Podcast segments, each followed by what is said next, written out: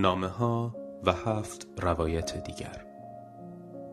داستان های روان درمانی نوشته اروین یالوم. برگردان سپیده حبیب محشید یاسایی. تنظیم نسخه شنیداری کتابخان.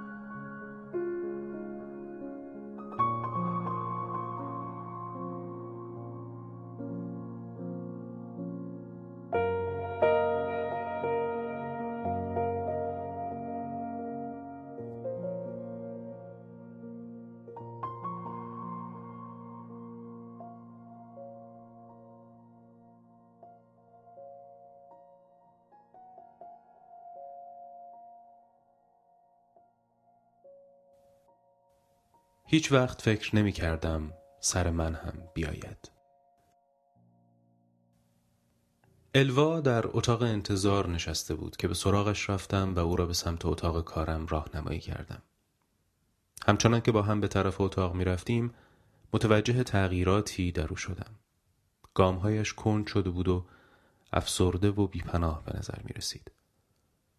در عرض چند هفته گذشته حرکاتش کندتر شده بود ولی آن روز به نظرم رسید که همان زن درمانده و کندی است که هشت ماه پیش دیدمش. اولین جملاتش به یادم آمد که گفت فکر می کنم احتیاج به کمک دارم. زندگی ارزش زنده موندن نداره. با اونکه یک سال از مرگ همسرم میگذره اما هیچ حالم بهتر نشده. شاید دیر یاد می‌گیرم. ولی در واقع او آدم کمهوشی نبود. کار درمان خوب پیش می‌رفت. حتی شاید بیش از حد انتظارم خوب پیش می‌رفت. و حالا چه اتفاقی افتاده بود که او دوباره به همان حال و روز افتاده بود؟ نشست و آهی کشید و گفت هیچ فکر نمی کردم چنین چیزی به سر من بیاد. کیفش را دزدیده بودند. وقتی ماجرا را تعریف می کند معلوم می شود ماجرا کیف زنی عادی بوده. موقعی که در رستوران کنار دریا صورت حساب خودش و سه نفر از دوستانش را می‌داده دزد در کمینش بوده و او را تا پارکینگ تعقیب کرده است. صدای پای دزد در صدای امواج دریا گم شده و الوا متوجه نزدیک شدن او نشده بود. دوست هم کیفش را زده و فرار کرده بود. الوا با وجود پادردش به طرف رستوران میدود تا کمک بگیرد ولی دوست فرار می کند و پلیس هم بعد از چند ساعت کیف خالی او را کنار جاده پیدا می کند. 300 دلار پول در آن کیف بود که برای الوا پول زیادی بود. تا چند روز الوا قصه پول از دست رفتهش را می‌خورد. کم کم قصه خوردن برای پول جایش را به احساس تلخی داد. این احساس که هیچ وقت فکر نمی کردم سر من هم بیاد. همراه با کیف پول و 300 دلار توهم الوا هم از میان می رود. این توهم که این نوع حوادث فقط برای مردم عادی پیش می آید. این دزدی همه چیز را تغییر داده بود. احساس امنیت در خانهاش نمی کرد. قبلا پشتی ها و صندلی راحتی و باغچه و فرش خانهاش به او احساس امنیت می‌داد. ولی حالا حواسش متوجه قفل های جور واجور و دزدگیر و تلفن شده بود. همیشه عادت داشت سر ساعت شش صبح سگش را بیرون ببرد ولی حالا خودش و سگش مدام گوش به زنگ خطر بودند. البته هیچ کدام از اینها چندان اهمیتی ندارند. الوا وحشت زده می شود که این هم از عواقب دزد زدگی است. آدم دزد زده معمولا احساس ناامنی می کند و از ریسمان سیاه و سفید می ترسد. ولی غالبا حادثه رفته رفته از یاد می رود و آدم دوست زده هم به زندگی معمول خود برمیگردد. ولی برای الوا این حادثه فقط یک دزدی ساده نبود. دید او کلا عوض شده بود. قبلا می گفت همین که کسی چشم و گوش و دهان داشته باشه می‌تونم باهاش رابطه دوستانه برقرار کنم. ولی دیگر چنین فکر نمی کرد. دیگر به خیرخواهی اعتقادی نداشت و دیگر احساس نمی کرد که آسیب ناپذیر است. احساس می کرد آدمی است معمولی که نمی تواند از خودش محافظت کند. تأثیر دزدی این بود که توهمش از بین برود و به نحوی بیرحمانه مرگ همسرش را بپذیرد. البته او می‌دانست که آلبرت مرده است. می‌دانست که حدود یک سال و نیم از مرگش میگذرد. همه چیز را به یاد داشت. مرحله تشخیص سرطان، مراحل شیمی درمانی، سفر آخرشان به شهرهای اطراف، بستری شدن در خانه، کفن و دفن، مراسم عزاداری و شبهای طولانی تنهاییش. با این همه الوا احساس می کرد که آلبرت هنوز زنده است و با همین فکر احساس امنیت و خاص بودن می کرد. طوری زندگی می کرد که انگار جهان جای امنی است آلبرت هنوز زنده است و در گاراژ مشغول کار. البته متوجه باشید که مقصودم این نیست که الوا دچار توهم شده بود. الوا می‌دانست که شوهرش مرده ولی زندگی روزمرهش در پناه توهم زنده بودن او میگذشت تا به این ترتیب درد کمتری احساس کند. چهل سال پیش زندگی را به گونه دیده بود که به مرور ایام علت آن را فراموش کرده بود ولی ماهیت اصلی آن روشن بود. آلبرت برای همیشه از الوا مراقبت می کند. الوا بر اساس این اصل که البته ناخداگاه بوده دنیای خیالی خودش را ساخته بود. جهان امن پدر سالاری خیرخواهانه. آلبرت همه فن حریف بود. کارهای ساختمانی می کرد، ماشین تعمیر می کرد، مقاطع کار بود و همه چیز می ساخت. مثلا تصویر میز و صندلی را در روزنامه می‌دید خوشش می آمد و بعد عین آن را خودش درست می کرد. من که در این کارها خیلی دست و پا چلفتیم به حرفهای الوا با تحسین گوش می کردم. بدیهی است که وقتی آدم کنار چنین کسی زندگی کند خیلی احساس آرامش می کند. معلوم بود چرا الوا به این احساس که شوهرش هنوز زنده است چسبیده و می‌خواهد فکر کند که او هنوز در گاراژ مشغول تعمیر چیزی است. چطور می‌توانست فراموشش کند؟ اصلا چرا باید چنین می‌کرد؟ یاد آلبرت همراه با چهل و یک سال زندگی مشترک پیلهی به دور الوا تنیده بود که او را از واقعیت دور می‌کرد. تا آنکه کیفش را دزدیدند. هشت ماه پیش وقتی برای اولین بار الوا را دیدم چندان چیزی در او ندیدم که به نظر دوست داشتنی بیاید. زن خپلهی بود آری از جذابیت. همه چیزش توی ذوق می‌زد. چشمک می‌زد، ادا در می آورد و چشمانش را تنگ و گشاد می کرد. همیشه زبانش بیرون بود و لبهای خشکیدهش را نمناک می کرد. گاهی مجسم می کردم که اگر او را پیش بیمارهایی ببرم که تحت تأثیر مصرف طولانی داروهای آرام بخش وضعیت چهرهشان غیرعادی شده این بیمارها احتمالا فکر می کنند که او دارد ادای آنها را در می آورد. ولی اون چیزی که واقعا در الوا مایه آزار من بود خشم او بود. از همان جلسه اول از آدمهایی که می شناخت بد می گفت. البته به جز آلبرت. از دوستانی که دیگر دعوتش نمی کردند متنفر بود.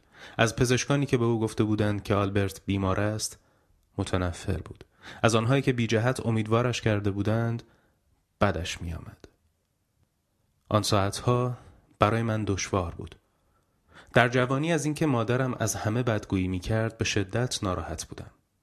تمام تلاشم را می کردم که کسی را پیدا کنم و نام ببرم که مادرم احساس بدی نسبت به او نداشته باشد. مثلا خاله مهربان، پدر بزرگی که برایش قصه می گفته. ولی هرگز چون این کسی را پیدا نکردم. البته مگر پدرم که بخشی از او بود سخنگوی او بود تنها کاری که می توانستم بکنم این بود که صبر کنم به حرفهایش گوش کنم و تمام تلاشم را بکنم تا چیزی بگویم که تسلایی باشد. معمولا اظهار نظرهای پیش پا افتاده ای می کردم از این قبیل که چه سخته که آدم این همه خشم در درونش داشته باشه. گاهی سعی می کردم دنبال آدمهایی در خانوادهشان بگردم که او به آنها احترام بگذارد ولی هیچ کس نبود. پسرش می گفت آسانسور خانه پسرم به طبقه بالا نمیره. حتی وقتی پسرم خونه است هم حضور نداره. عروسش می گفت وقتی پسرم با اتومبیل به سمت خونه میاد با تلفن به زنش خبر میده که تا چند دقیقه دیگه می‌رسه و شام می‌خواد. زنش هم بلافاصله یه غذای فوری براش درست می‌کنه. نه دقیقه بیشتر طول نمی‌کشه تا شام رو حاضر کنه. به نوهش می‌گفت زیبای خفته. و ضمن گفتن این حرف چشمک می‌زد و سرش را تکان می‌داد. می‌گفت پسرم توی خونش دو تا دستشویی داره. دو تا. و خدمتکاری داره که انقدر خنگه که برای اینکه سیگار کشیدنش رو مخفی کنه دود اون رو توی توالت فوت می‌کنه و بعد سیفون رو می‌کشه. ولی برغم کینه او و بیعلاقگی من به او و البته تجدید خاطره مادرم این جلسات رو همچنان میگذراندیم. به تدریج از حالت عصبانیت و حساسیت من کاسته شد. به او نزدیکتر شدم و با جدا کردن مسئله مادرم از الوا آرام آرام با او مهربانتر شدم. فکر می کنم تحول در رابطه ای ما از روزی شروع شد که او وارد مطب من شد خودش رو روی صندلی انداخت و گفت آه که چقدر خستم. وقتی حالت تعجب به خودم گرفتم گفت که با پسرموی بیست سالش گلف بازی کرده است. الوا شست ساله بود و دست کم هشتاد کیلو وزن داشت. با خوشحالی پرسیدم چطور شد؟ الوا به طرف من خم شد و طوری که انگار نمی‌خواهد کس دیگری در اتاق بشنود که چه می‌گوید گفت حسابی روشو کم کردم دکتر. این ماجرا و مدل تعریف کردن او به نظر خیلی خنده دار آمد و من شروع کردم به خندیدن و آنقدر خندیدم که چشمهایم پر از اشک شد. الوا از خندیدن من خوشش آمد و با من خندید.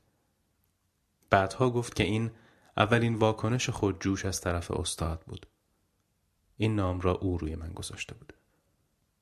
بعد از آن رابطه من خیلی خوب شد. شروع کردم از شوخ طبعی و هوش او تعریف کردن. زندگی سرشار و پرماجرایی رو پشت سر گذاشته بود. ما از خیلی جهات به هم شبیه بودیم. پدر و مادرم بیست ساله بودند که بدون دیناری به روسیه مهاجرت کردند پدر و مادر او هم مهاجران بی پول لهستانی بودند. در شروع درمان یک ساعت وقت گذراندن با الوا خیلی دشوار بود. با ناراحتی او را از اتاق انتظار به مطب می آوردم. ولی بعد از چند ماه همه چیز تغییر کرد. چشم انتظار وقت ملاقات بودم. هیچ کدام از ملاقات هایمان بدون خنده نمی گذشت. یکی از همکارانم می گفت که همیشه با دیدن لبخند من میفهمیده که آن روز من الوا را دیدم تا چند ماه هر هفته او را می دیدم و کار درمان خوب پیش می رفت. معمولا وقتی بیمار و درمانگر از بودن با هم لذت می‌برند کار درمان هم خوب پیش می رود. ما درباره بیوگی او حرف می زدیم. از تغییر نقش اجتماعی او و ترسش از تنهایی از ناراحتیش از اینکه کسی او را در آغوش نمی‌گیرد ولی بیش از هر چیز از خشمش حرف زدیم. گفتیم که چطور این خشم خانواده و دوستانش را از او جدا کرده است. به تدریج آرامتر و مهربانتر می شد. داستانهایی که از پسرش، نوه و عروسش می گفت دیگر تلخ نبود. به تدریج که خشمش کمتر شد دوباره دوستان و خانوادهش به سراغش آمدند. آنقدر حال روزش بهتر شده بود که درست قبل از اینکه کیفش را بزنند می‌خواستم با او درباره خاتمه درمان حرف بزنم ولی وقتی کیفش را زدند احساس کرد که دوباره به وضعیت سابق برمیگردد. بیش از هر چیز این دزدی باعث شده بود که احساس کند دیگر خاص نیست و آدمی معمولی است. البته او از این لحاظ خاص بود که خصوصیات و توانایی های خاص خودش را داشت. به هر حال تاریخچه زندگی او منحصر به فرد بود و هیچ کس مثل او نبود. این جنبه منطقی خاص بودن است. ولی ما بعضی بیش از دیگران ممکن است به خاص بودن خود از جنبه غیر منطقی نگاه کنیم. این راهی است که به کمک آن می‌خواهیم منکر مرگ شویم. این فکر غیر منطقی را در ذهن خودمان پرورش می دهیم که ما آسیب ناپذیریم. اینکه چیزهای ناخوشایند مثل پیر شدن و مرگ ممکن است مشکل دیگران باشد ولی مشکل ما نیست. اینکه ما فراسوی قانون طبیعت و سرنوشت بیولوژیکی و انسانی خود زندگی می کنیم.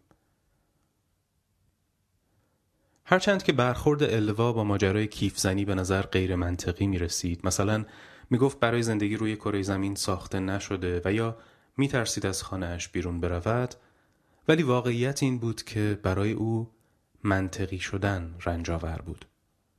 احساس خاص بودن جذاب بودن استثنایی بودن همواره تحت توجه بودن همه این احساس ها ناگهان از بین رفته بودند. او می توانست توهمات خود را ببیند و دریابد که آن چیزهایی که به کمک توهماتش در پرده مانده تا چه حد دردناک و عذاب آور است.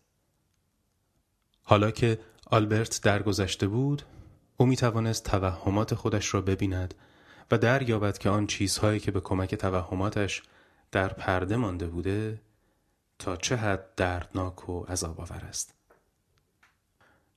حالا زخم او کاملا نمایان شده بود. حالا وقت آن بود که این زخم را باز کنیم آن را پاک و ضد عفونی کنیم و بگذاریم تا خوب شود. گفتم وقتی میگی هیچ وقت فکر نمی کردم سر من هم بیاد دقیقا می‌دونی که داری چی میگی.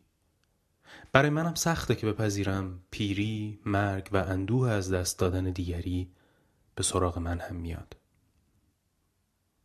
الوا سرش را با تایید تکان داد. معلوم بود از اینکه من مسئله شخصی خودم را با او در میان گذاشتم حیرت کرده است. گفتم لابد احساس می‌کنی که اگه آلبرت زنده بود چنین اتفاقی برات نمیافتاد. البته من جواب سرسری او رو ندیده گرفتم که گفت اگه آلبرت زنده بود من اصلا اون سپیر زن رو به رستوران نمی بردم.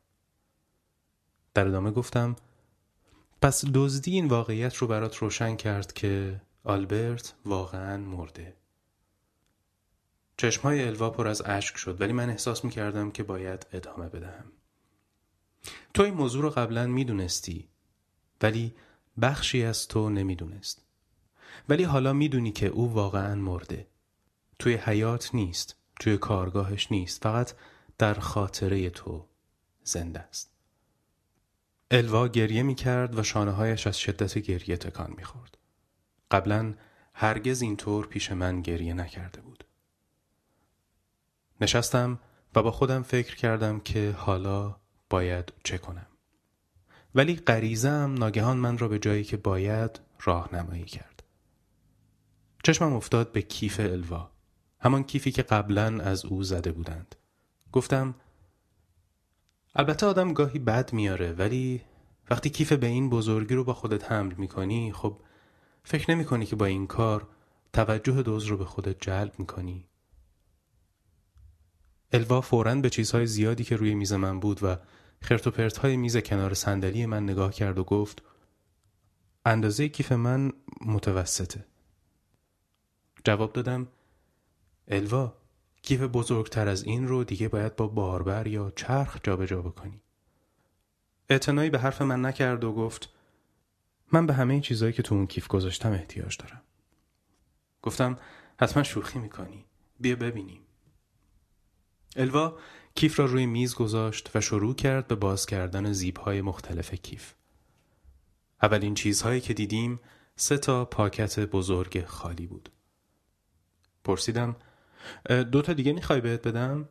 یه وقت ممکنه لازمت بشه الوا خندید و به خالی کردن کیف ادامه داد هر شیعی که بیرون می آورد با هم وارسی می کردیم و در موردش حرف می زدیم.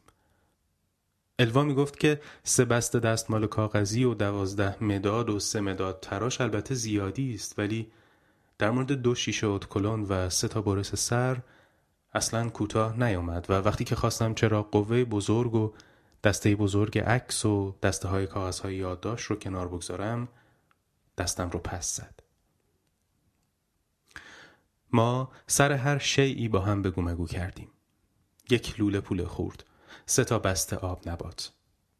وقتی گفتم می‌دونی من فکر می‌کنم تو هر چی از این چیزا بیشتر می‌خوری اتفاقا لاغرتر میشی. خندید. یک کیسه پلاستیکی پر از پوست پرتقال. چه می‌دونی الوا؟ شاید یه روزی به کارت اومد. یک دسته میل بافتنی. با خودم گفتم شش میل بافتنی در جستجوی یک پلیور و نیمی از یک کتاب. الوا بعضی از صفحات اون رو پاره کرده بود و دور ریخته بود. می گفت به درد نمی‌خوره. ارزش نگه داشتن نداره. یک منگنه کوچک. الوا این دیگه چیه؟ سه تا عینک آفتابی. بعد هم رفتیم سراغ سوراخ های کیف. کلی سکه و گیره کاغذ و ناخونگیر و چیزی شبیه چسب زخم. کار خالی کردن کیف که تمام شد من و الوا با حیرت به چیزهایی که روی میز ردیف شده بود نگاه کردیم. ما از اینکه کیف خالی شده بود و کار خالی کردن آن به پایان رسیده بود متاسف بودیم. الوا به طرف من برگشت. لبخند زد و ما با مهر و ملایمت به هم نگاه کردیم آن لحظه به شدت نسبت به هم احساس نزدیکی می کردیم. هرگز بیماری چون این کاری نکرده بود. او همه چیز را به من نشان داد. من با او به همه سوراخ های کیفش سرک کشیده بودم و حالا حیران مانده بودم که چگونه کیف زنی تنها به محمل یک دوستی بدل شد. تنهایی مطلق که البته لازمه وجود است و دوستی که اگر نگوییم واقعیت تنهایی را اما دست کم ترس از تنهایی را از بین می‌برد. این جلسه جلسه دگرگونی بود. صمیمیت ما رهایی بخش بود. الوا از احساس بیکسی به احساس اعتماد رسیده بود. او سرزنده شده بود و می‌دید که می‌تواند بار دیگر احساس صمیمیت کند. فکر می‌کنم این بهترین جلسه درمانی ما بود.